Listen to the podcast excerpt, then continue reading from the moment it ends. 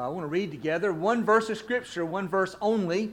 Uh, Psalm 32 and verse number 1. You'll see the words on the screen. In just a moment, I'm going to ask you to read that with me out loud. Psalm 32 and verse number 1. This is a psalm that is written by David, a psalm that is written as he experiences the blessing of forgiveness.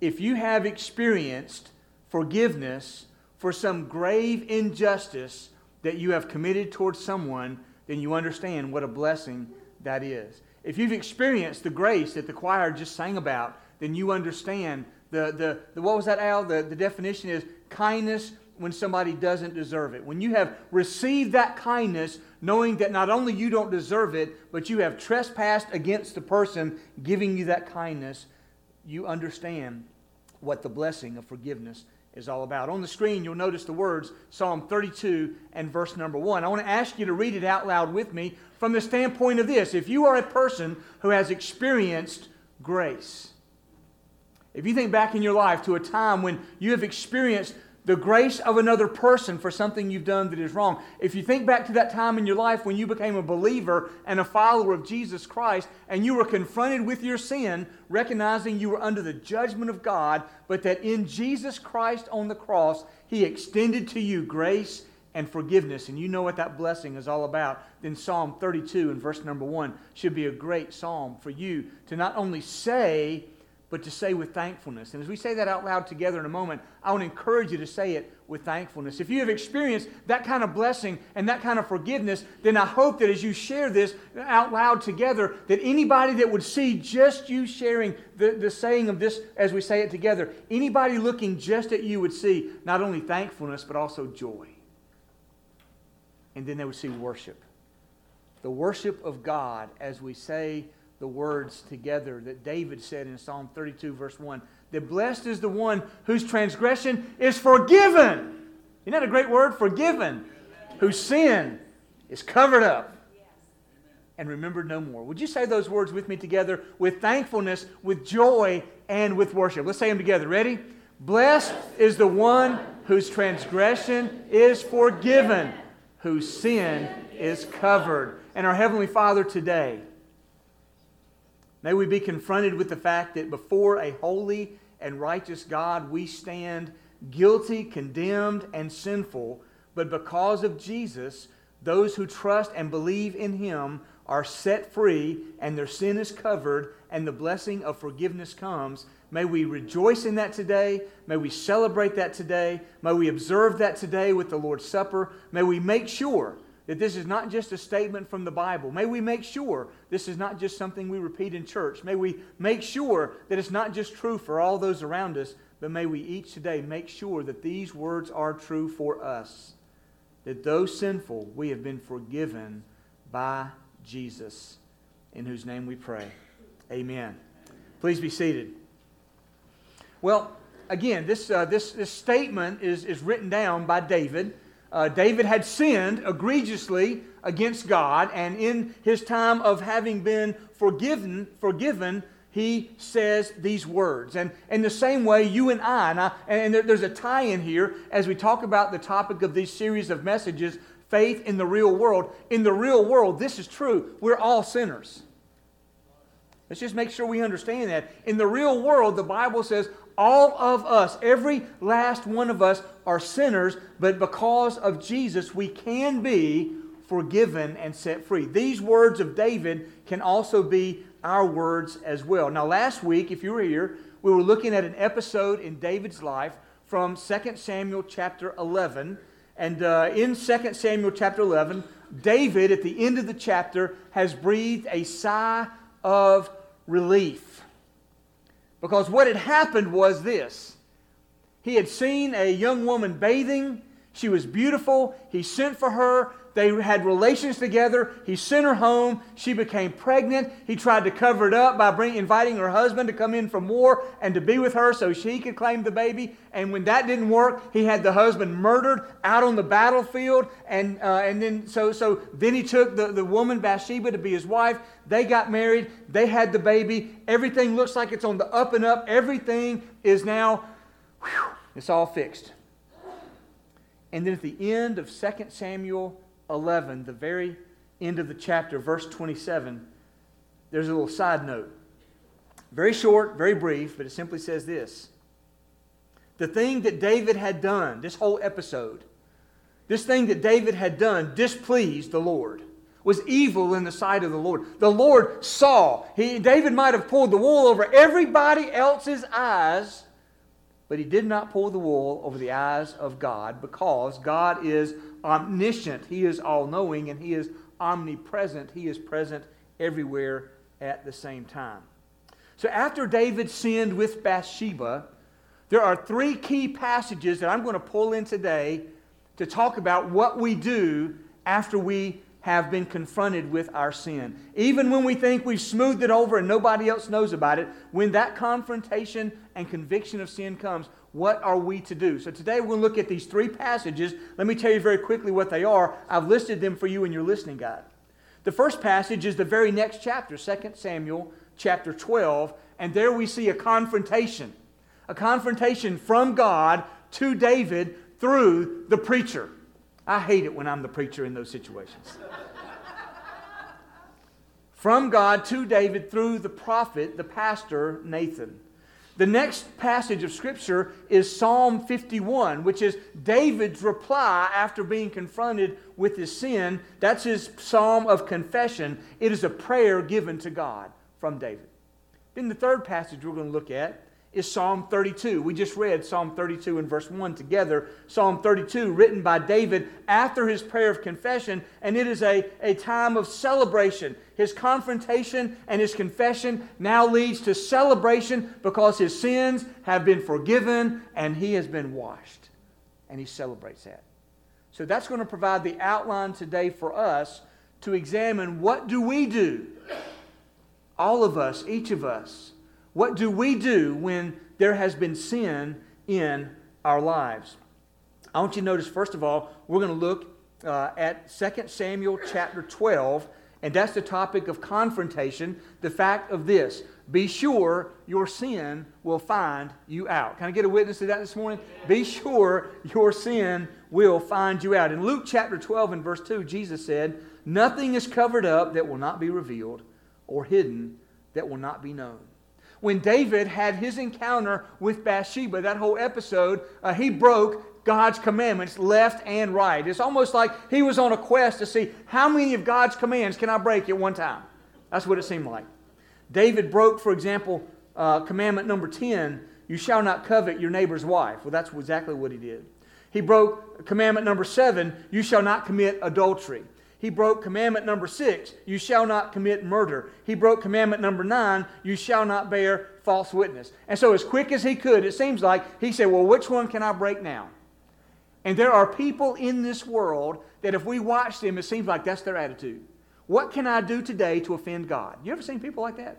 They're on the TV, they're making music, they're in the movies, they're, they're in the public eye, but they also are in the cubicle next to you at work. They live down the street from you in, in your street. Nobody else may ever hear of them. Their circle of influence may be small, but their attitude is the same as that of people with a prominent voice and the same as that seems to be from David. What can I do to offend God today? Listen, sin is serious.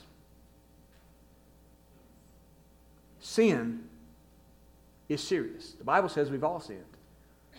And it is serious, and it brings about a confrontation. Sometimes the confrontation comes with the pastor.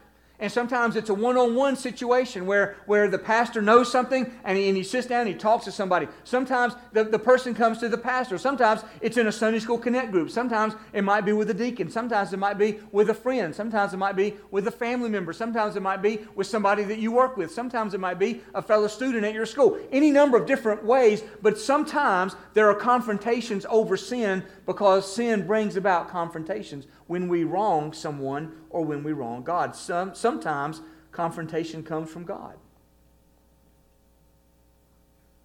In the scripture, we read, You shall not commit adultery. And when adultery has been committed, there's a confrontation with God. If you know what you've done and you read in the scripture you shouldn't do it, you've got a confrontation on your hands. Ultimately, confrontation comes from the Holy Spirit. In John chapter 16 and verse 8, Jesus, speaking about the Holy Spirit, said, He will convict the world concerning sin and righteousness and judgment. The Holy Spirit, Jesus said, is going to convict your heart. It's, it's more than feeling like you've got away with it, it's more than somebody coming to you person to person. Even more than that is the Spirit of God in your heart, bringing about conviction that no matter what anybody else says about your sin, that it, it is either wrong or some people will say, it's okay, just do what you want to do. Either way, there's the Holy Spirit that will bring about conviction in the soul, conviction of sin and righteousness and judgment. And I want to say this again. I've said it several times in the last year or so. I keep finding myself coming back to the topic of the conviction of the Holy Spirit of God. We should rejoice over the conviction of the Holy Spirit of God. When we toss and we turn and we can't sleep and we know that what we're about to do is wrong, or we know that what we've already done is wrong, and we know that we can't keep doing what we've already done in our hearts, and there's a sense of God is so distant, we ought to rejoice because that is God's Spirit at work in your heart, in my heart, telling us we must repent and turn back to God. And we don't like to hear that necessarily, but that's what Jesus says the role, the ministry of the Holy Spirit. And if you want to feel the presence of God in your life, when you're walking away from God and you're violating the Word of God, and that sick feeling in your soul comes, and you cry out say, God, I just want to know you and experience you, you are right now in that sick feeling in your heart. 2 Samuel chapter 12, the Lord sent Nathan to David. Nathan is a prophet there in, in the court of the king. He came to him and said to him, There were two men in a certain city. One was rich and the other was poor. The rich man had very many flocks and herds, but the poor man had nothing but one little ewe lamb which he had bought. And he brought it up, and it grew with him, and it grew up with him and his children, and it used to eat his morsel and drink from his cup and lie in his arms, and it was like a daughter to him. Everybody say, Oh, isn't that sweet? Just a sweet little ewe lamb is a family pet, lived in the house, scooped up in the arm. You think about the, the, the most the, the cutest, most affectionate little lap dog you might have, and this little ewe lamb, that's what he was in, in this story. Verse 4. Now there came a traveler to the rich man, and he was unwilling to take one of his own flock or herd to prepare for the guest who had come to him, but he took, listen, he took the poor man's lamb and prepared it to the man for the man who had come to him. And then David's anger was greatly kindled against the man.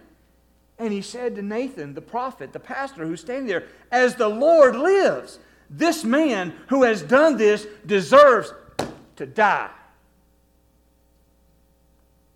And he shall restore the lamb fourfold because of two reasons. Because he did this thing, as evil as it was, and because he had no pity on this man and his one little ewe lamb, this man will pay back. And David probably felt, hmm, that'll take care of it. And Nathan said to him, verse 7, You are that man. You're that man, King. You're that man who had all of this and went out and stole the little ewe lamb, this precious prized possession from the man. You're the one who did that. Verse 7 Thus says the Lord, the God of Israel I anointed you king over Israel. I delivered you out of the hand of Saul. I gave you your master's house and your master's wives into your arms. And I gave you the house of Israel and of Judah. And if this were too little, I would add to you as much more.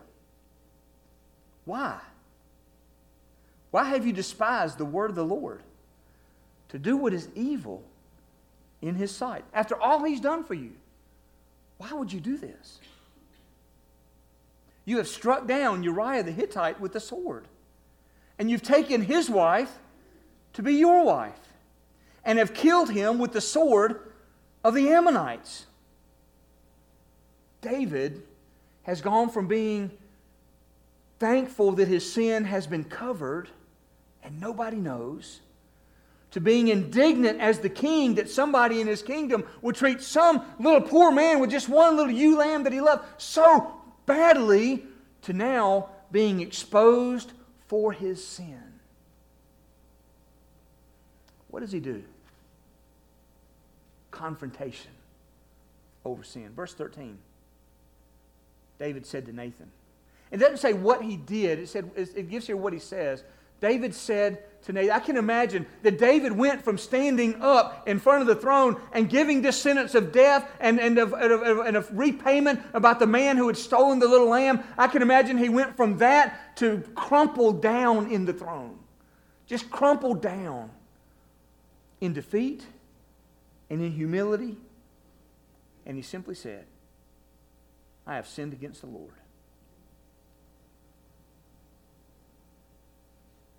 Nathan said, You're that man? David said, Yes, I am. And Nathan said, The Lord has put away your sin, you shall not die. The confrontation that comes, it may be that it comes through a person like Nathan the prophet.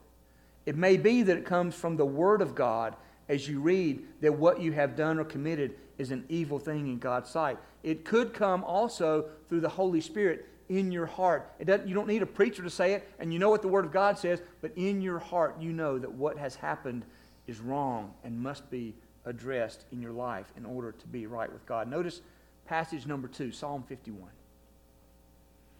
After this event had taken place, at some point, at some point, David gets alone with God. And David, as was his custom, had a pen in his hand and he crafted a prayer to God that we have recorded in the scripture as Psalm number 51. You see, when you and I are confronted with sin, we have to decide how are we going to respond to, to, to this confrontation with sin. We can, we can deny it. No, it was not me. Somebody comes to you and says, You did this. No, it wasn't me. You feel this conviction of the Spirit. The, the Lord is convicting you. No, Lord, it wasn't me. I deny. It wasn't me. It was Al. It wasn't me.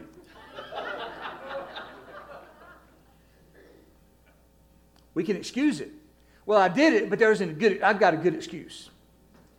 We can explain it away. Well, you know, I did it, but it was and it was wrong. But there's a good. There's, here's an, an explanation of why I, I, I do it. Or the end result, we can own it. We can just own the fact that we are guilty of sin. Now, with God, there's no denial of sin because he knows it all. We realize that, right? There's no, you can't deny your sin. With God, there's no making of excuses. You can say whatever, you can give every excuse in the book till the cows come home and you are still guilty of your sin. There's no explaining away sin before God because he knows everything and we are still, at the end of the day, sinners. The only remedy when confronted with our sin in order to get right with God, the only remedy is to own it. Like David and say, I have sinned against the Lord. Now, when David was tempted and sinned with Bathsheba, he was acting like a man. The Bible says in Romans 3:10, there's none who is righteous, no not one. The Bible says in Romans 3:23 that all have sinned and fallen short of the glory of God. We've all done that. There's none of us who is perfect. So when David sinned with Bathsheba, he was acting like a human being person who is sinful. He acted in sin. But when David was confronted by the prophet, Nathan, David responded like a man after God's own heart. David is known as a man after God's own heart throughout the scripture. And, and it's real easy to look at him and, and say, well, well, David did this with his kids. David did that with Bathsheba. David mistake. Uh, if you want to find the sins of David, you can make a list of them from the Bible. And then we ask, why is he a man after God's own heart? It's not that he sinned. David is not God. David is human. And David sinned. The key to knowing why David was called the man after God's own heart is not that he sinned, and we should not be surprised that he sinned, or even how he sinned. The surprise and the recognition of being a man after God's own heart is that when confronted, he did not say, I'm the king, I can do whatever I please, I'll take his wife, and I'll take your wife. He could have said that. He's the king. He didn't say that. He just simply sat down, recognizing the conviction of God. He said, I've sinned against the Lord. He owned it completely. He repented of it sincerely, and he confessed it openly to needed people. If you look in your Bible at Psalm 51, there's a headline over Psalm 51, and it's usually about the same in every translation. And in the English Standard Version, the, the heading over Psalm 51 says this To the choir master, which means it's a psalm, a psalm of David. He put his name to it. When Nathan the prophet went to him after he had gone in to Bathsheba. When David repented, when David owned it, he owned it before everybody his own sin and his response, his confession to God. Here's what he said Psalm 51, starting at verse 1. Have mercy on me, O God, according to your steadfast love. According to your abundant mercy, blot out my transgressions. Wash me thoroughly from my iniquity and cleanse me from my sin, for I know my transgressions and my sin is ever before me. Against you and you only have I sinned and done what is evil in your sight, so that you may be justified in your words and blameless in your judgment. God, you are holy, and I am wholly sinful. Verse 6 Behold, you delight in truth, in the inward being, and you teach me wisdom in the secret heart. Purge me with hyssop and I will be clean. Wash me, and I will be whiter than snow. Let me hear joy and gladness. Let the bones you have broken rejoice. Hide your face from my sins and blot out my iniquities. Verse 10 Create in me a clean heart, O God, because the sin against God is a sin of the heart. And David knew the convicting power of the Holy Spirit of God in his heart. And he says, And renew a right spirit within me, because a wrong spirit has gotten a hold of me. Verse 11 Cast me not away from your presence, and take not your Holy Spirit from me. Restore to me, verse 12, the joy of your salvation and uphold me with a willing spirit. My joy is gone because of the convicting power of your spirit. Deliver me, verse 14, from blood guiltiness, O God, O God of my salvation. And my tongue will sing aloud of your righteousness.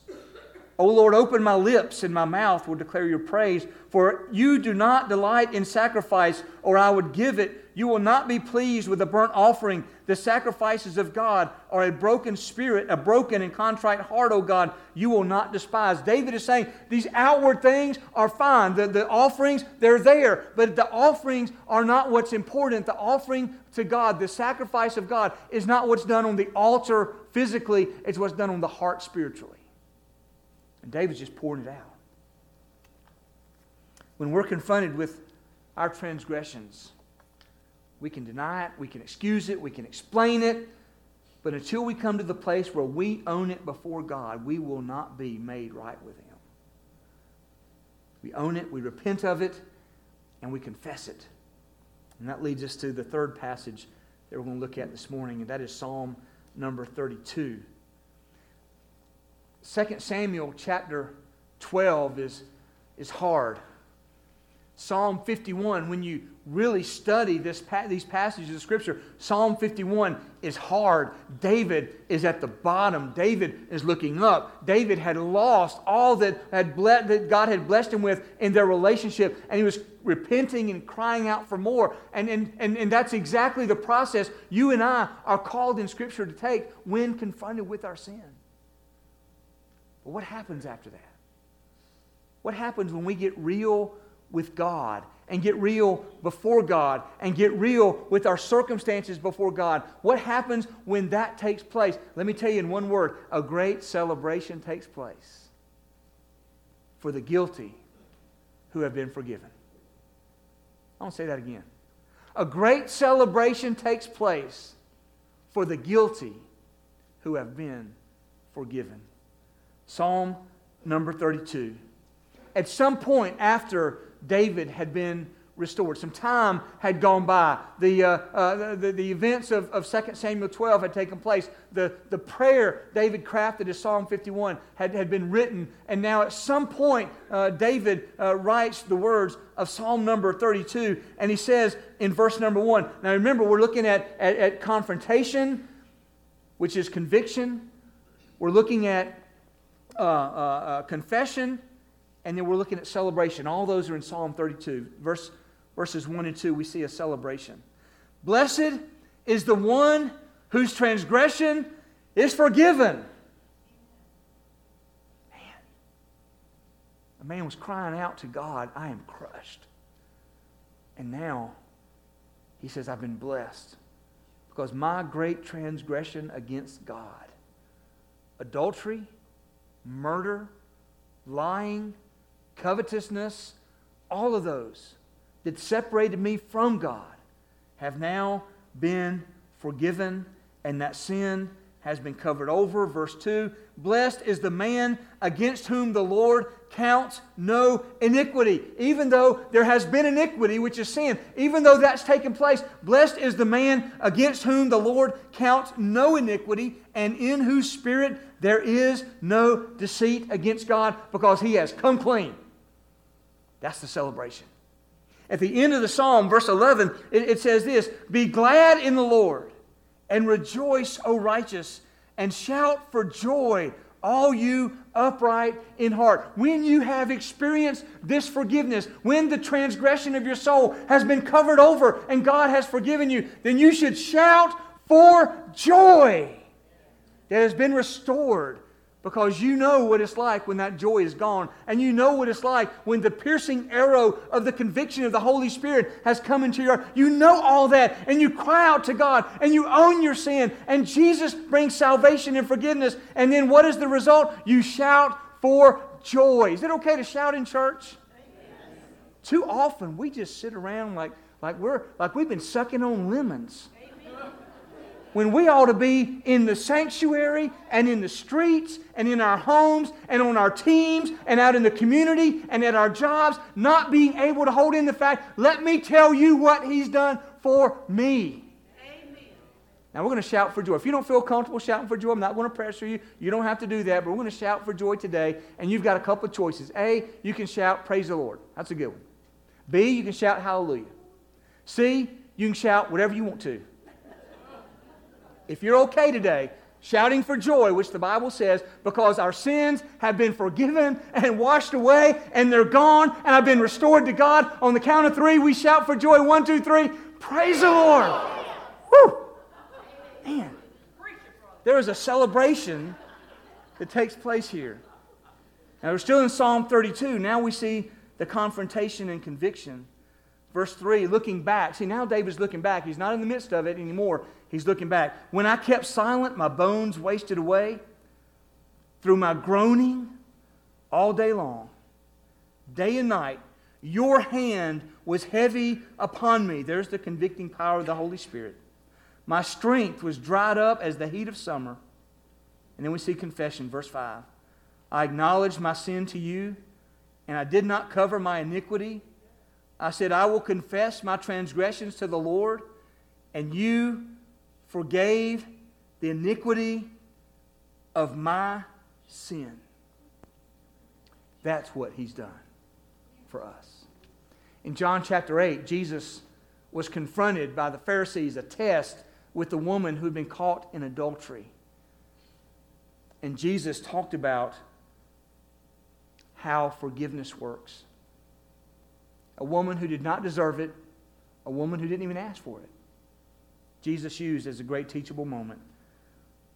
In John chapter 8, verse 10, we're reminded that when God forgives, there's no earthly condemnation. Jesus said to the woman, Where are they? Has no one condemned you? Remember what Jesus said to him? He said, Yeah, the one of you that's without sin, the one of you that's perfect, the one of you that's on the pedestal, you throw the first stone. They all walked away. Jesus said, Where are they? Is no one condemning you? She said, No one.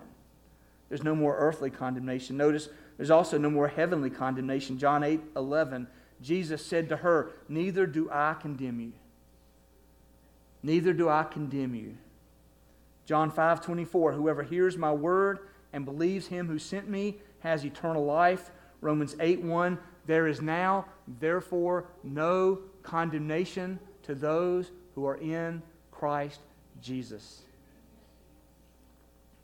There's also to be no more sinful pursuit. When we've been forgiven, that's not Jesus saying, okay, and everything's good now, go, keep on, keep on keeping on, keep doing it. You know, come on back when you want forgiveness and I'll forgive and you keep. No, no, no, not at all. Jesus said to the woman, John 8, verse 11, Neither do I condemn you. Then he says, Go, and from now on sin no more. Leave your life of sin. You've been forgiven, you've been set free, your sin is covered over. The sinful lifestyle that we have enjoyed and participated in, but that has brought us down and brought us low and brought the conviction of God's Holy Spirit, we're to leave that sinful lifestyle behind. That's the joy that we have when we celebrate the Lord's Supper, we are reminded of all the elements of what I've been sharing with you today. We're reminded of the sin of mankind, how all of us are sinful and guilty before God. We can point our fingers at David and say, "Yeah, but I'm not like David. I didn't do so I didn't break commandment number 10 or number 6 or number 7 or number whatever they may be. I didn't do that." But guess what? Jesus said if you've thought about it in your heart, you've done it. We're all guilty of breaking all 10 of the commandments multiple times. We're reminded by the story of David of our own plight before God, of being guilty, but also being confronted with our sin. But also recognizing that through confession and owning our sin and coming to God and recognizing what God has done for us when He sent Jesus to be our Savior, who died in the, in, in, on the cross in our place and for our sin, and on the third day after being buried was raised from the dead. His body was broken that we might be forgiven. His blood was shed that we might be healed. And through our faith and what He's done for us, we are forgiven and set free and blessed. And those shouts ought not just to be at the prompting of the preacher on a Sunday morning. And we have the privilege of celebrating that great fact every single day.